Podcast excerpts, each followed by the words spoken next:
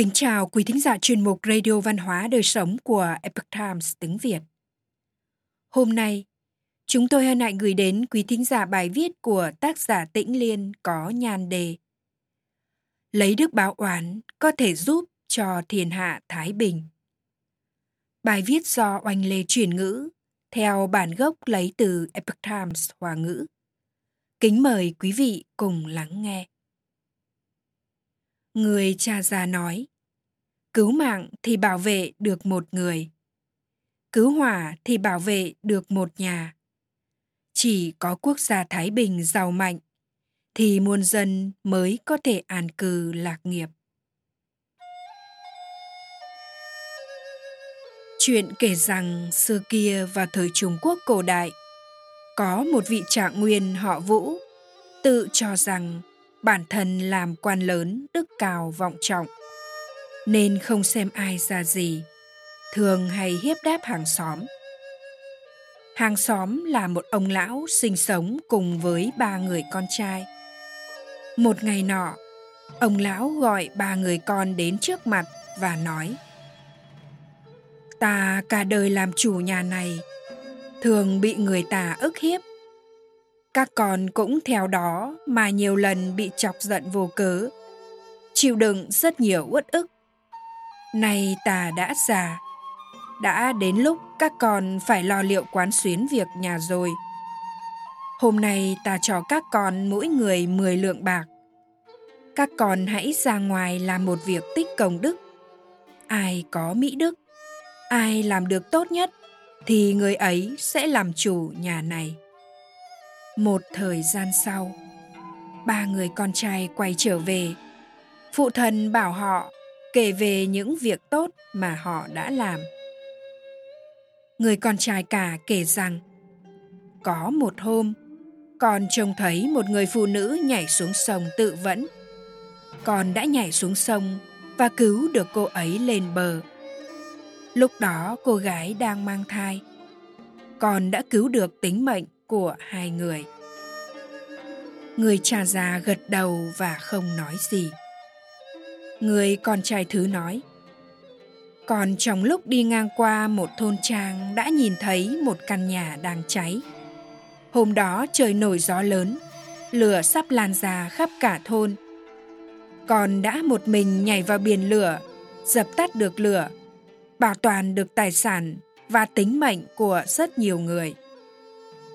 Người cha già vẫn chỉ mỉm cười mà không nói lời nào. Người con trai út nói, cha, xin lỗi người. Con đã làm một việc rất ngu ngốc. Con đã cứu kẻ thù. Hôm đó, khi con đi ngang qua một ngọn núi lớn, trông thấy hàng xóm nhà chúng ta là Vũ Trạng Nguyên xuất chinh thắng trận quay trở về. Vì quá vui mừng nên đã uống đến sải khướt, nằm ngủ ngay trên vách núi. Chỉ cần anh ta trở mình một cái thì sẽ rơi xuống vách đá, thịt nát xương tan. Còn vốn dĩ không muốn quan tâm, rơi xuống là do anh ta xui xẻo. Nhưng sau khi suy nghĩ lại, biên cương cần anh ta phòng thủ, xa trường cần anh ta chinh chiến. Cuối cùng, con đã gọi anh ta tỉnh dậy. Anh ta vô cùng hổ thẹn, chắp tay bái con một bái, xong rồi lên ngựa rời đi. Người cha già nghe xong thì cười lớn, bèn để cho cậu con trai út làm chủ nhà. Con trai cả và con trai thứ đều cảm thấy không phục. Người cha già nói, cứu mạng thì bảo vệ được một người, cứu hỏa thì bảo vệ được một nhà. Chỉ có quốc gia thái bình giàu mạnh thì muôn dân mới có thể an cư lạc nghiệp. Em trai của các con có thể vứt bỏ ân oán, trước vì nước, sau vì nhà. Đây mới là mỹ đức cao nhất. Vì vậy, người con trai út trở thành chủ nhà. Vũ Trạng Nguyên vô cùng cảm kích anh ta, do đó đã thừa nhận lỗi lầm trước đây của mình. Từ đó về sau, hai nhà chung sống hòa thuận, trở thành những người hàng xóm tốt nhất. Câu chuyện tuy ngắn nhưng cảm động lòng người. Phụ tử bốn người đều là những bậc sĩ nhân nghĩa. Về phần người con trai út thì hơn người một bậc. Tấm lòng đại thiện đại nhẫn của anh đã cảm hóa được người hàng xóm hung ác.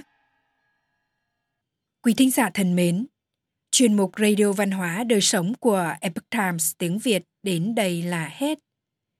Để đọc các bài viết khác của chúng tôi, quý vị có thể truy cập vào trang web i t viet chấm com.